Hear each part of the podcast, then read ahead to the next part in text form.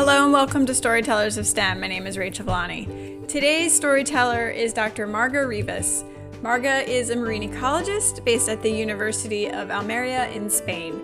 She's done a lot of work with sea turtles, marine conservation, ocean plastics, remote sensing, and all of these aspects combined.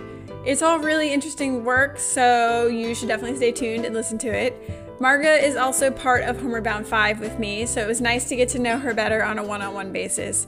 So, in addition to all the cool marine work we talk about, we also talk about the HB experience so far and our favorite parts and reflect on things we've learned so far. So, other things we talked about include what drew Marga to this field, some experiences seeing sea turtles, stories about the kind of work that she's doing, and why she's interested in the things she's interested in. So, enjoy this conversation with Marga.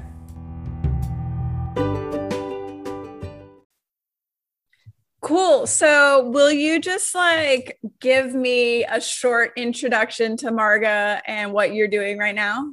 Well, I'm a marine ecologist. I studied in Canary Islands, uh, mainly on fish, fisheries, fisheries and conservation and marine reserves. But I realized this was not my topic. and I moved to Latin America. I moved to Chile and then to Costa Rica, and I started working on conservation projects, uh, looking for and taking care of sea turtles. So after a while, I was working on that, and I moved to another project in the Caribbean, and I started with leatherbacks, and I fall in love. and I realized my my passion was conservation and even researching as well. So I realized that there were a lot of gaps and, and knowledge should be done. And I started my PhD on that. So I share like, the coordinating of some projects and at the same time I'm, I'm doing my research uh, for my PhD.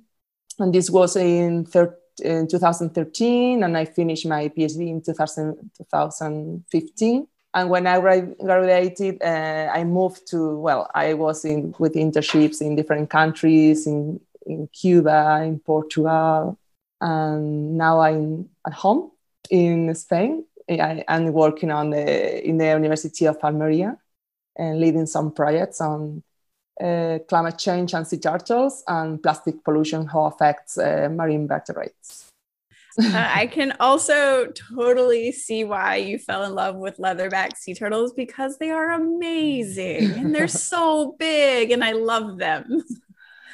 Yes, it's amazing, an amazing creature. And the first time when I when I arrived uh, at the be- on the beach and I say, "What is this? Five hundred kilos of female and amazing, huge, all uh, dinosaur creature." yeah, absolutely. I, I've seen, I think, two or three ever, and that was it. And it was like each one was just like, this is so astounding and like doesn't seem real because it's I don't know, like a sea dinosaur or something. Yeah, they're so ancient. Yeah, yeah, it's so ancient and so big, and and the difficult life that they go they go through just to get 500 kilos, and just mainly based on jellyfish. and when you see all the the, the back legs so fatty, and you say, how is possible? you can get this weight just based on jellyfish. It's, it's incredible. It's amazing. I didn't know they ate jellyfish. That's really interesting. Yeah, they're so massive and they eat jellyfish. yeah. I, I, I, can imagine the jellyfish are maybe 10 kilos each one or something like that. Yeah. And yes, it's amazing. How long do leatherbacks live? I mean, they've got to be fairly long lived, but I have no idea what the range would be? Well, it's a tricky question. a really good one. We we we don't even know how long. Yes, they can take. Even because uh, the the first tagging uh, with uh, metal tags uh, was uh, implemented in, in, the middle of the 60s, 70s in some projects in Tortuguero in the north of, uh, of Costa Rica with greens and some leatherbacks as well. So uh, and now with this uh, telemetry, satellite uh, devices, is, is easier to, to follow them. But the thing is, we don't really know exactly, exactly the, the oldest one. The oldest one, because could be 80 years, could be more than that. we don't know because it, we, now we are finding with the recovering tax from the 70s or things like that. So yes, 50 years, 80 years, uh, at least they can live that. That's amazing. That's so cool. Yeah. Um, I have another question that maybe we also don't know the answer to this either what is the like worldwide range of leatherback sea turtles because the ones i've seen were also in costa rica like are they just around like the equator around the middle do they kind of go all over do you get them in spain yeah some yeah unfortunately most of them are there uh, on our coasts by for instance uh, two weeks ago we found one completely with the was dead on on on our shore and was completely full of plastics and massive amount. I think it was five kilos and it's logic it's logic when because they eat uh, jellyfish and they can they miss miss uh, identify yes with uh, with these plastics. But yes they used to nest the the main uh, nesting areas and they are um, at, on tropical places and equatorial places as you said. Even in the mediterranean we have some some species uh, green some greens and loggerheads, and even in South Africa, it's a temperate uh, climate. They, there are some nestings, but mostly for leatherbacks. And all the level the uh, lay uh, in the tropical, but they move. They it's a, as amazing creature because they go to feed to feed uh, to the polar, the North Polar, and these are our our populations uh, which uh, are nesting in costa rica guayanas all the central and south america they, they used to go to the north to for feeding and mating. But it's amazing because in the pacific it's the contrary thing. So they they uh, nest in indonesia in papua in these places and and and they moved to uh, and even in Costa Rica. But the problem is that the declining of the population just because of fisheries and high impact impact on the on those areas. But they moved to the Antarctic uh, uh, places to for feeding. So it's amazing how just the same species and just a different basin oceans they move to the completely different places and thousands and thousands of kilometers just for for these issues.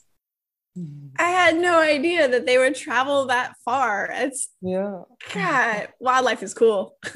yeah, and, and even not just these uh, distances, just for for this uh, feeding or this mating, is they even they even uh, dive really really really deep i think they, they might meet i always uh, imagine like they, they meet with uh, with uh, sperm whales because they can go just maybe 2000 meters uh, depth. So they can meet like the giant uh, calamares. What in english? Squid? Yeah squid. Yeah thank you.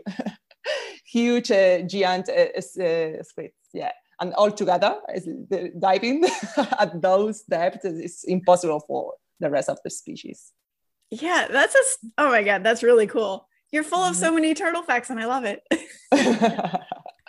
yeah, obviously for for many years I've been uh, studying them because I love them. And, mm-hmm. yes, it's amazing, an amazing species. And most of the males, we don't know anything about males. We just can mm, track uh, females, and and we only have one. Even if you ask me about the the weight or the size, the biggest uh, the biggest uh, spe- uh, specimen we have no idea about the biggest one. Just we found one, one, in the offshore of Wales. It was nine, 900 kilos, a male.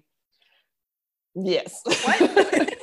Almost a ton. yeah. Wow. Wow. Yes, crazy. Yeah. yeah. 900 kilos. Yeah. That's yeah, massive. yeah. For females, it's 50, if, uh, sorry, 500, between 500, 600 over that but 900 kilos, that is like a car, a heavy car. Yeah. yeah, I can't even really imagine it's got to be harder to find the males because it's the females who come on shore to, you know, lay their eggs and stuff. And like, mm. yeah, man. Okay, so this leatherback that y'all found that was full of plastic, was it like all kinds of plastic? Is it plastic bags? Because I could see how that would look like jellyfish was it i mean i don't know what is typical yeah the, the thing is um, it's, it's very difficult to, to know exactly the, the origin and how it's made. It's why we are we have uh, carrying out this new project about to identify the, the, the origin of each of the polymers and what, how it's made. Um, but yes, mainly where one use plastic, like uh, plastic bags. Um, even the problem here in this coast, just in the southeast of Spain, is we have a massive uh, agriculture intensive uh, farming. So they cover, they are uh, kilometers and kilometers, maybe 1,000, I think 500 kilometers of plastics, uh, small uh, greenhouses and uh, it's a huge problem for the environment in general. And sometimes we we have a lot of winds and strong winds, and they move and the plastic move into the air and fall down, even in the ocean, in the Mediterranean Sea. Sorry, and yes, there are many many sources, and even when when the storms and the summer storms are really really strong and they are just throwing all the river the dry rivers uh, litter is introducing into the ocean and, and is why most of the this kind of of uh, animals uh, eat them. The, we, we are studying different groups, cetaceans, fish, and, and sea turtles. And sea turtles are the, are the most affected by, by these plastics. Obviously, we think it's for the for their feeding because the, yeah, it's this kind of plastics and transparent or white are really confusing and they can think uh, it's jellyfish. Yeah, I could definitely see that. But yeah, I knew it was a big issue in like seabirds and it's a friend of mine that works in Texas, not far from here, they figured out how they can like identify the source of the microplastic from the type of plastic with some high tech fancy lab equipment that I don't understand. But oh gosh, if we could just like eliminate the source of it into the oceans, that would be amazing. But uh, yeah, it's a huge problem for for all the kind of animals.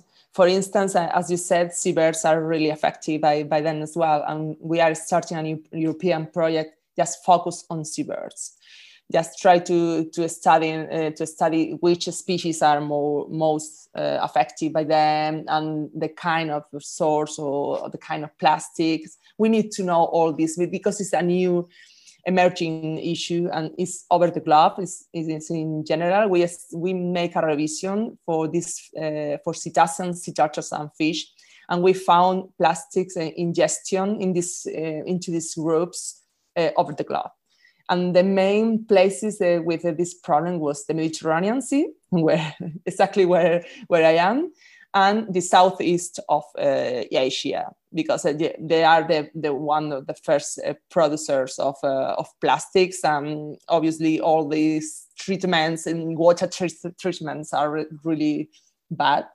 Um, yes, and they they are pushing a lot of litter to, to the ocean and so, so these are some of the worst places.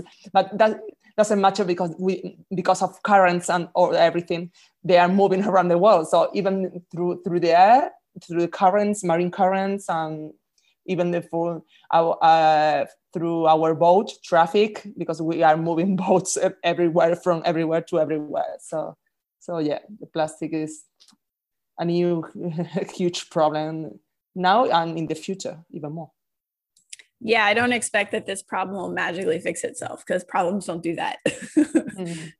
yeah mm-hmm. Okay so I've, i have a question. Um, what drew you to marine ecology in the first place? Is it something you grew up being interested in? Was there a certain thing that sparked for you? What was it?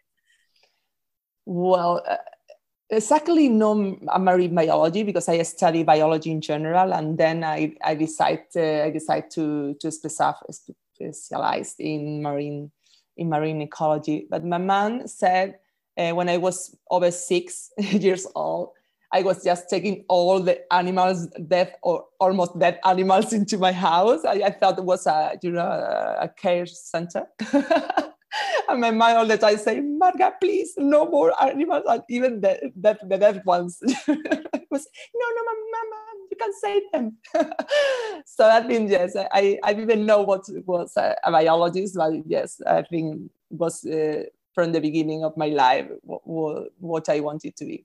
And yes, I, and I wanted. I always love uh, the earth and and the animals and everything. So and conservation was my my main priority.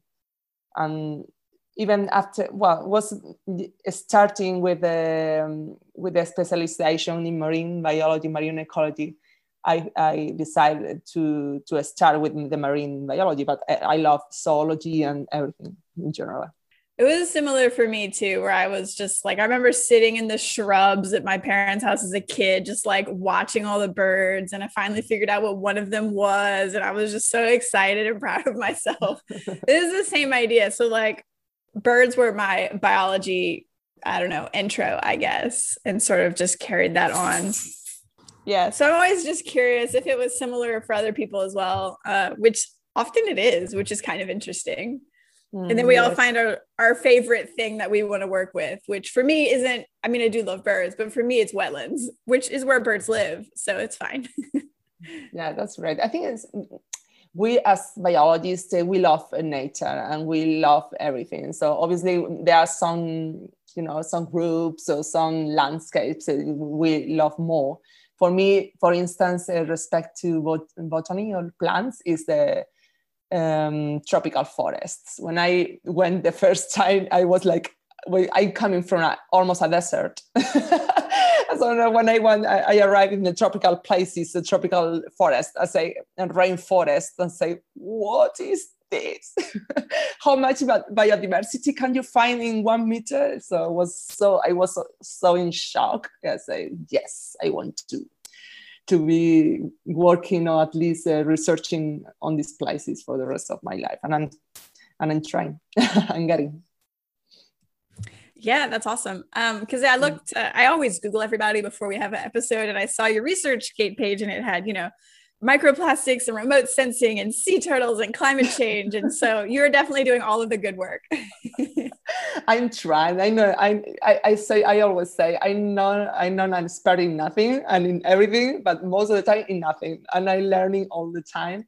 But yes, I have a lot of uh, amazing collaborators and, and mates and colleagues and and yes, I try just to implement new new tools and new things. Everything can help us to to improve our knowledge and to to you know um, contribute on conservation yeah and uh, a lot of things are connected you know like climate change kind of connected to everything so mm-hmm. will impact yes. everything yeah, you realize when we started with something anthropogenical effects or impacts, yes, what lighting, sea level rise, climate change, global warming, and plastics, and I cannot non-stop. this is like a yes, you say it's not uh, just. I, I, try to to mix uh, ecology knowledge with uh, threats as well because it's our problem, and we need to we need to contribute to yeah to minim- minimize these uh, these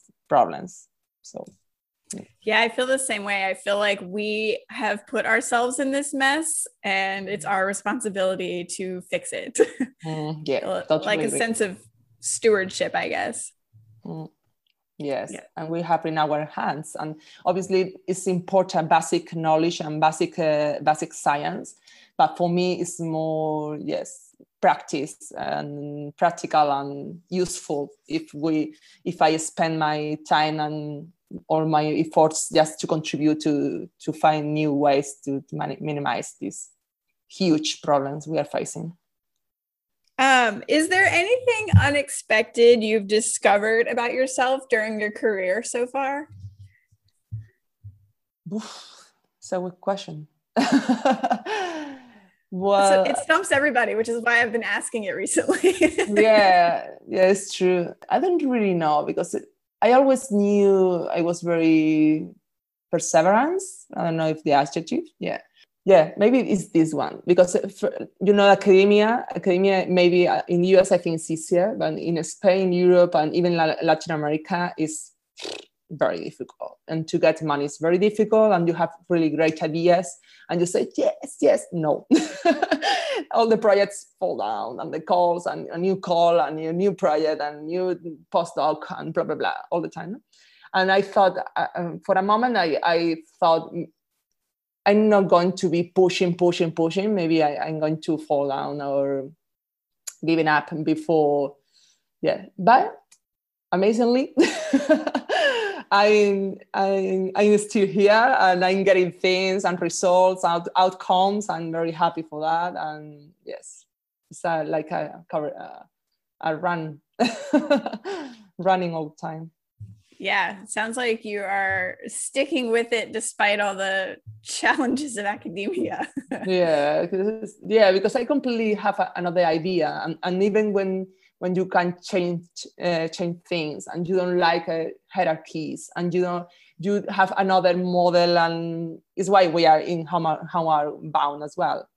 But uh, yes it's a, a matter of li- another kind of living and um, but in academia and with a lot of uh, you know titular catedratics um, professors um, you have to deal with the, the, the, standard academia and you say oh my gosh how can i leave this one? And yes it's a little, sometimes most of the time it's a little bit frustrating but we need to to keep uh, fighting for a better world. Mm. yeah i totally agree I don't have that willingness to. First of all, I didn't ever want to get my PhD, but I was like, I will support other people who have great research ideas and are willing to fight that battle, and I will help them run those things on the ground. That is my sweet spot. But you got to, yeah, have both, right? So good for you for sticking with it. yeah well i try to do with uh, some uh, yes uh, students in, in, the because for me it was the same i have a, a, a awful advisor i have to to deal with my publications just on my own and was really difficult to get my PhD.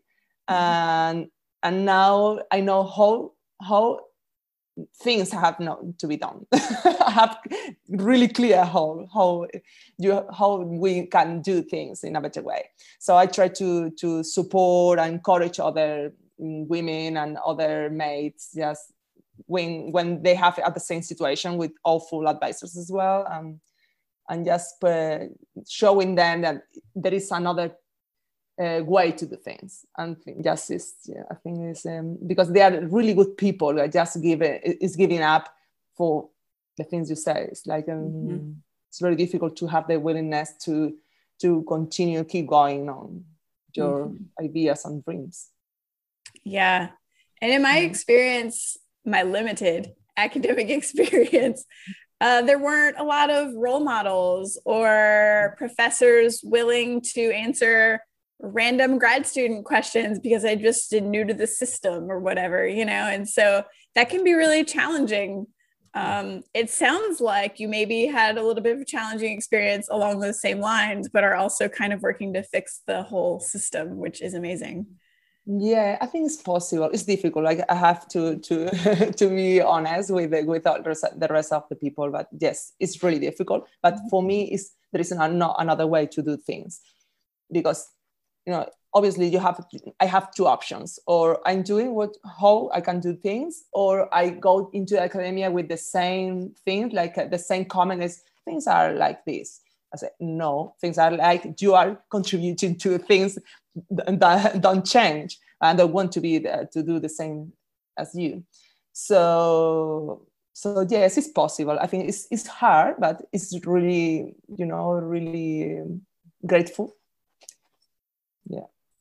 Yeah. I, again, not in academia, but I think for me, and it sounds maybe similar for you, because I didn't ever really have like a role model or mentor or someone I could mm-hmm. like turn to, I try extra hard to be that person to people who might be working for me that are like on a different level. I mean, not that we have a strict hierarchy, but you know, like I've got a new student worker this summer and I'm just trying to be very accessible to her and like whatever question you have, like I'm trying to be very clear because that's something nobody ever did to me. And so I'm just like, and that sucked. So like let's let's try a whole new system come coming around and it's what it sounds like you're doing too which i think is amazing. Yeah it's, it's totally agree. It's it, how you can encourage students and how you can get the best of them and obviously it's you it's some work on that but you have to do it because you are an advisor you are more experienced than those people and you have to do it. It's your role and the problem is we, we are used to to to be dealing with people. They don't want to spend any time just teaching or they don't really like it or i don't know what they are doing with their lives honestly. Yes it's, it's, it's difficult but yes we have to do it. And, and even the role models in women i, I didn't i've never seen a, a, a women a scientist. I would say okay jane goodall or whatever but they are so far from us. Just as jane goodall you know it's like a, you, you can see uh, close to and people and women like you where you say okay you can do it you have to just to you have to try and push and that is the the key and then i may for me it's amazing when i i I go to for a, a, secondary school or whatever. Some of my friends all the time, Marga, please come to the, my my daughter's uh, school. I say, oh, okay. okay, yeah, I go, I go there. Um, for instance, for the day of women in science or uh, women and daughter in science and this kind of days, international days. And after a while, and say turtles, blah, blah, blah, blah, I try to motivate it. And after that, uh, after um, the, the talk, they ask me, how many of you want to be a biologist? A scientist. and they are all, all motivated and I love that because, you know, doesn't matter. Obviously, most of them are not going to be scientists and um, it's great, also great. Yeah, that's awesome of you to just be like, here I am. I'm a woman scientist. You're probably having an impact on a lot of those kids, which is great. Hopefully, I'm yeah. trying for me, I never had that as a kid, but like uh, I grew up, you know, in the late 90s, early 2000s, and like the X Files was on TV here, and like seeing Dana Scully on TV as she was this scientist and doctor, and like also a whole person. And like her life didn't revolve around, you know, some dude all the time, you know, on, on TV, but like, you know what I mean? It was like she can be a person and a scientist and be awesome. And like that was such an inspiration to me, which I didn't even realize till way later. but that was my role model. But fictional people can be role models too, but it's even better when they're real. yeah, but yes, that's great. You, you had the opportunity to see those mm-hmm. women on TV. That's it. For here in Spain was impossible. I think mm-hmm. I don't remember as a, a women scientist on TV. And right, maybe yeah. now with the COVID, with sometimes when a microbiologist is saying Margarita Sala is one of the top and say, oh, I'm here. And she's 70 years old. yeah.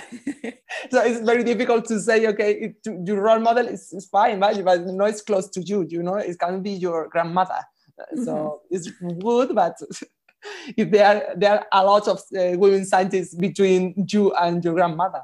So right, yeah. This is yeah is the yeah. Um, sort of along these same lines then do you have any advice for someone maybe you have something you always tell people but like advice for someone interested in a career like yours or this path or something? The thing is people most people are so frustrated and so sad and uh, all the time the, the tv and, and the system is telling them no no no you are not able, able to get it. No no no you are not good enough.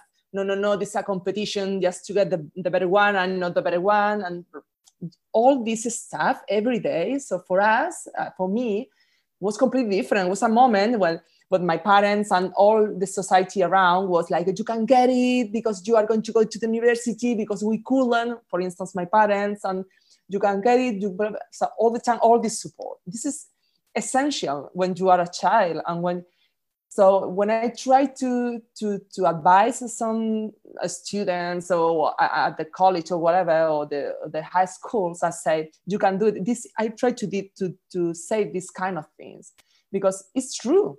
It's a matter of uh, of, uh, of willingness.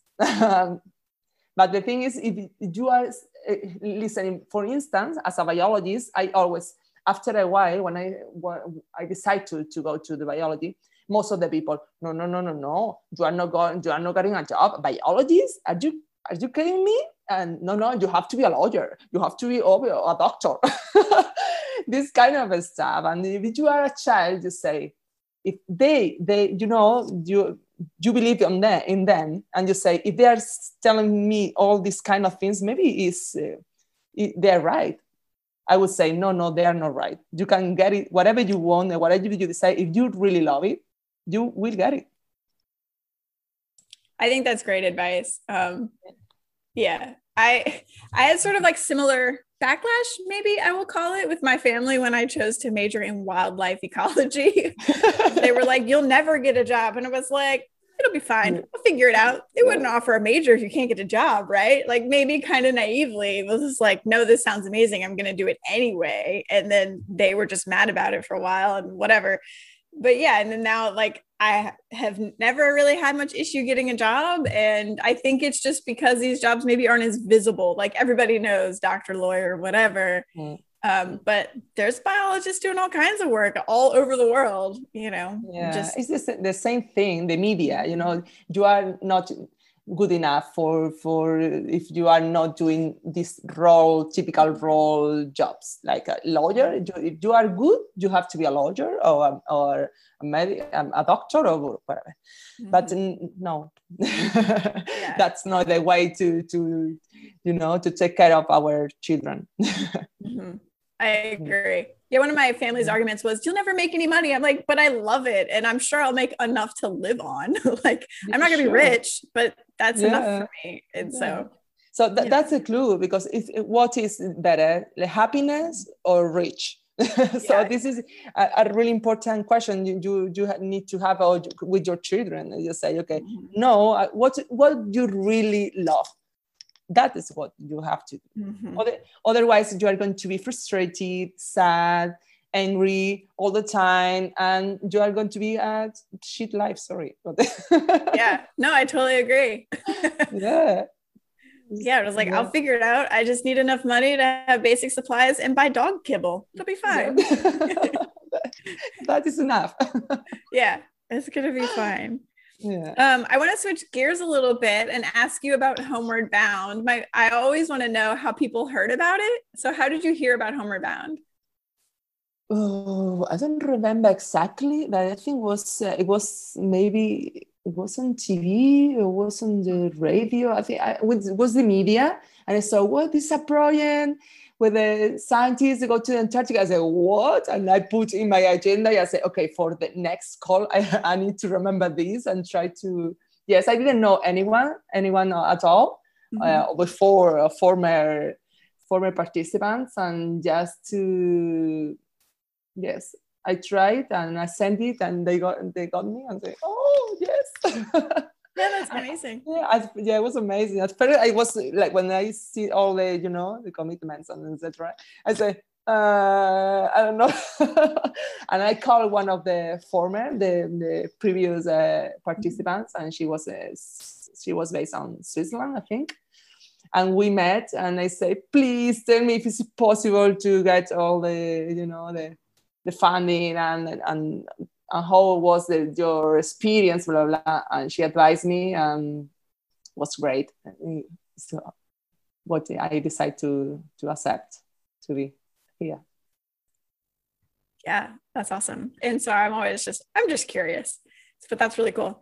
Yeah, what was it that was so appealing to you about Homeward Bound? Was it all the women in STEM in one group? Was it Antarctica? Was it the education part of it? Was it all the above? uh, to me, was something deeper uh, at first. It was like a, as I say, I said before, I felt like a lonely, alone, because I was a woman a scientist and with a diff, another per- perspective than most most of the people around me.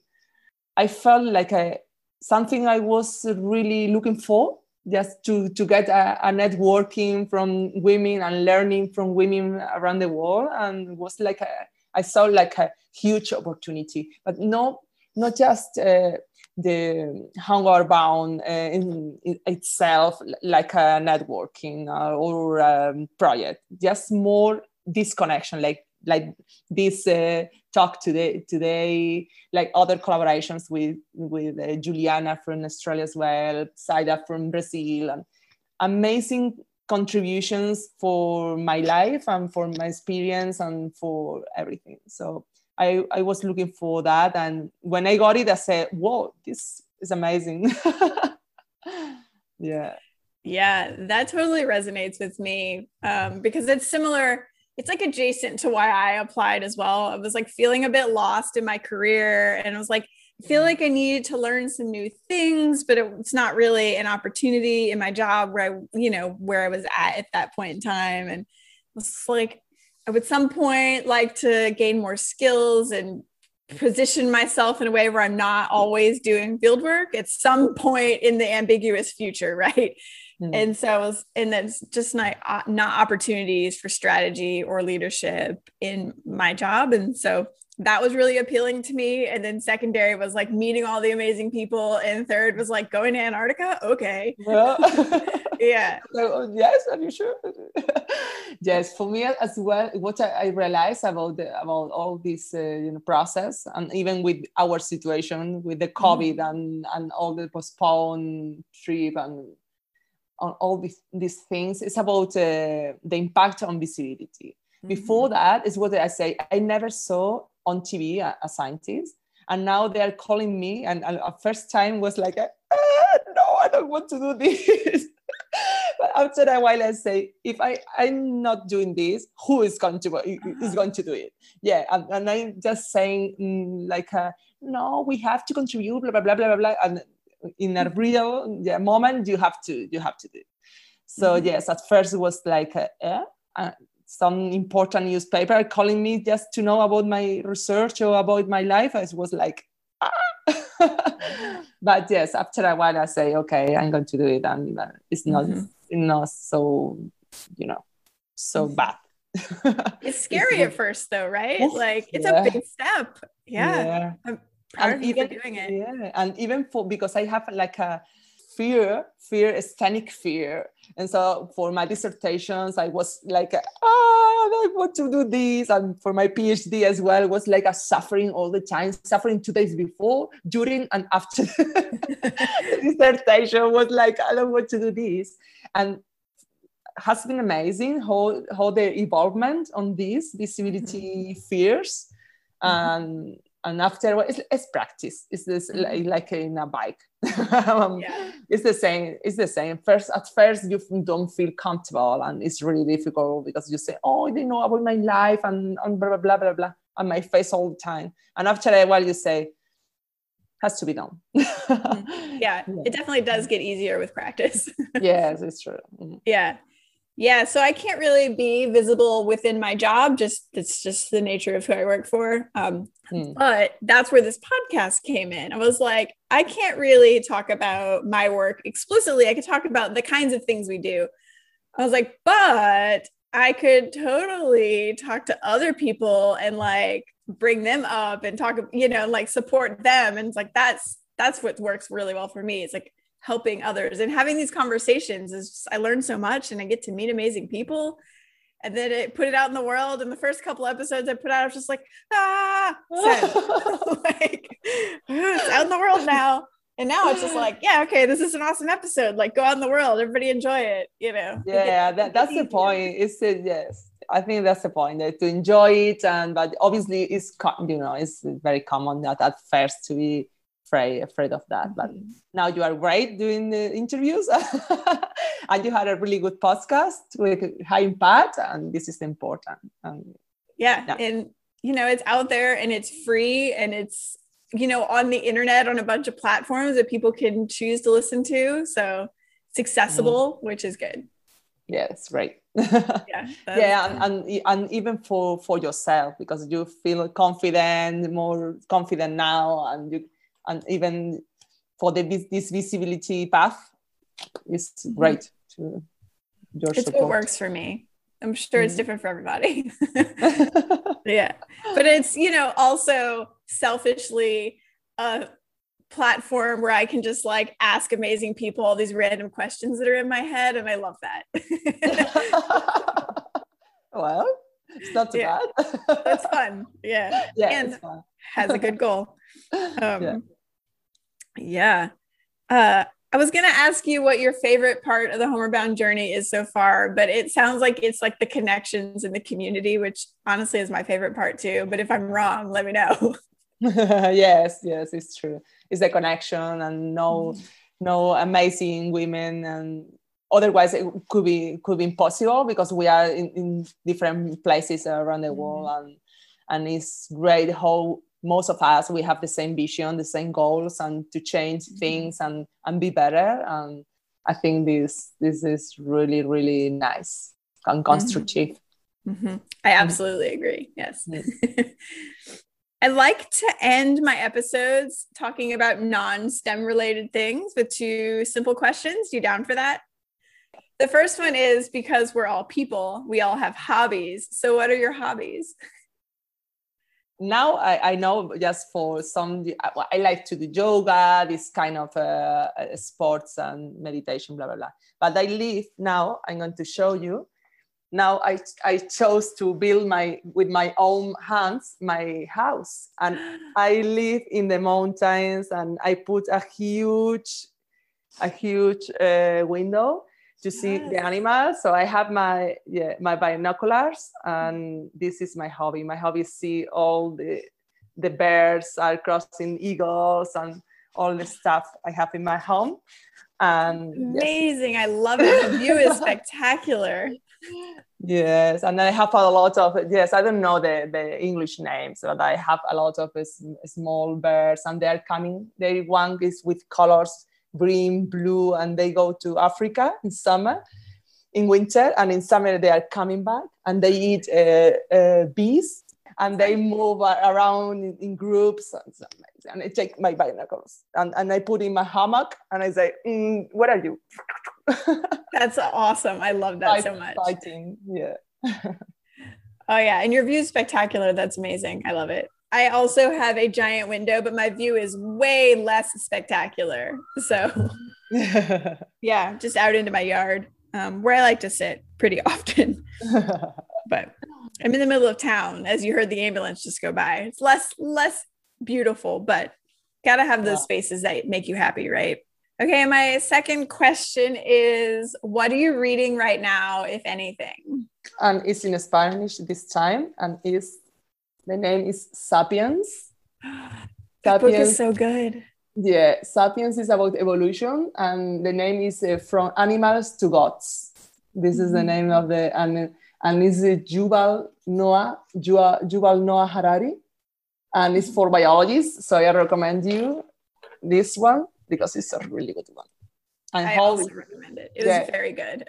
yeah how we are animals and sometimes we think we are gods and we are destroying our planet just for mm-hmm.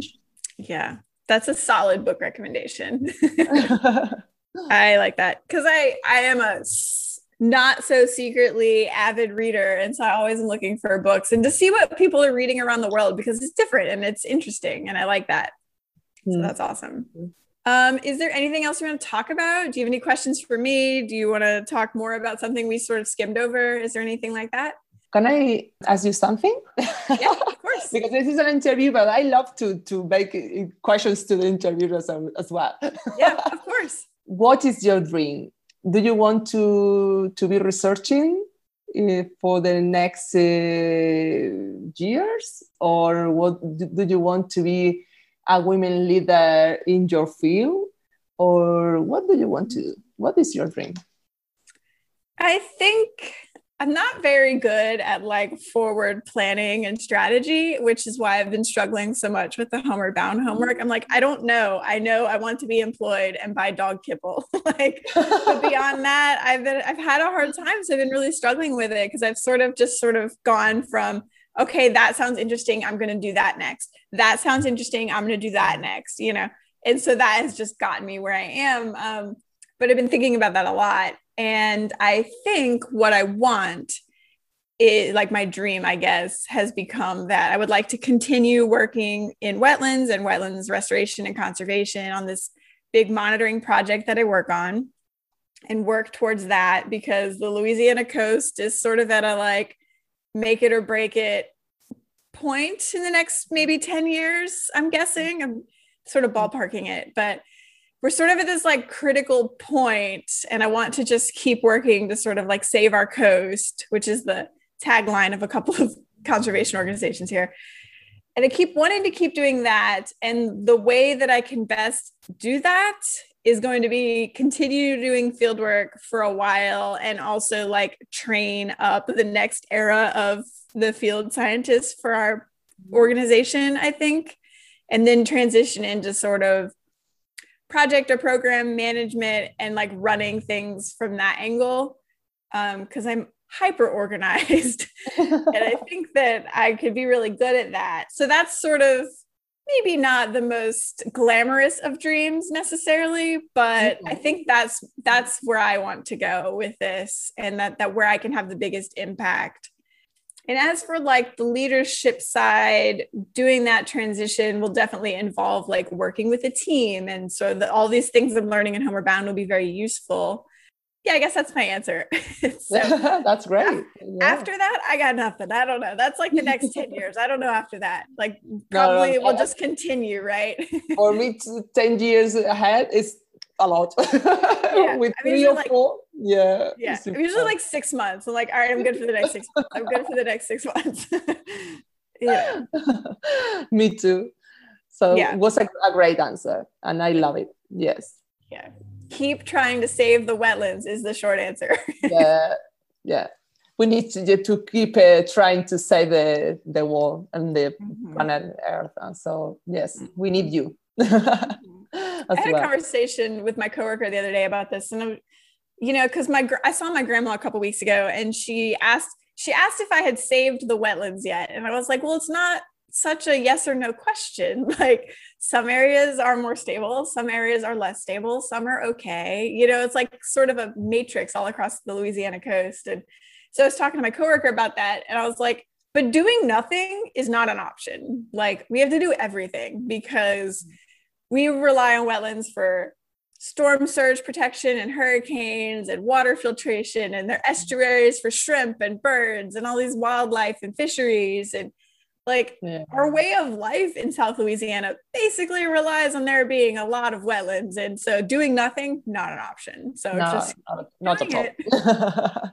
we need to going. we have to yeah keep going and, and give mm-hmm. our best.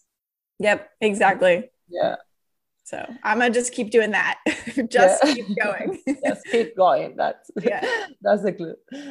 Uh, thank you very much, Rachel. It was amazing to meet you. Um, and I, I can't wait uh, seeing you in Antarctica. yes, it's going to be amazing when we finally get to meet in person. Um, yeah. Yes. Thank you so much for doing this and for doing it in English. I appreciate yeah. you so Thank you very it much. It was perfect. You're amazing. Thank you very much. Hey y'all, it's Rachel here. Thank you so much for listening to this episode. I hope you enjoyed it. Um, I just wanted to have a quick reminder that if you or a friend or someone you think would be a good guest, if you have any people like that, let me know or send them my way in some way. Um, and how you can do that is you can find me on Twitter at Flying Cypress. You can find the podcast on Facebook at Storytellers of STEM. That's STEM with two M's. We also have a shiny new Twitter account for the podcast, so you can find the podcast on Twitter at storytellers42. Yes, I'm a nerd. You can also email me, storytellersofstem at gmail.com, or you can find me and everything else on my website, rachelvillani.com.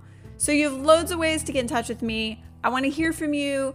Go like the Facebook page, follow me on Twitter, follow all the storytellers on Twitter since they're mostly all there, and just, you know, have a good day and thank you for listening. Bye.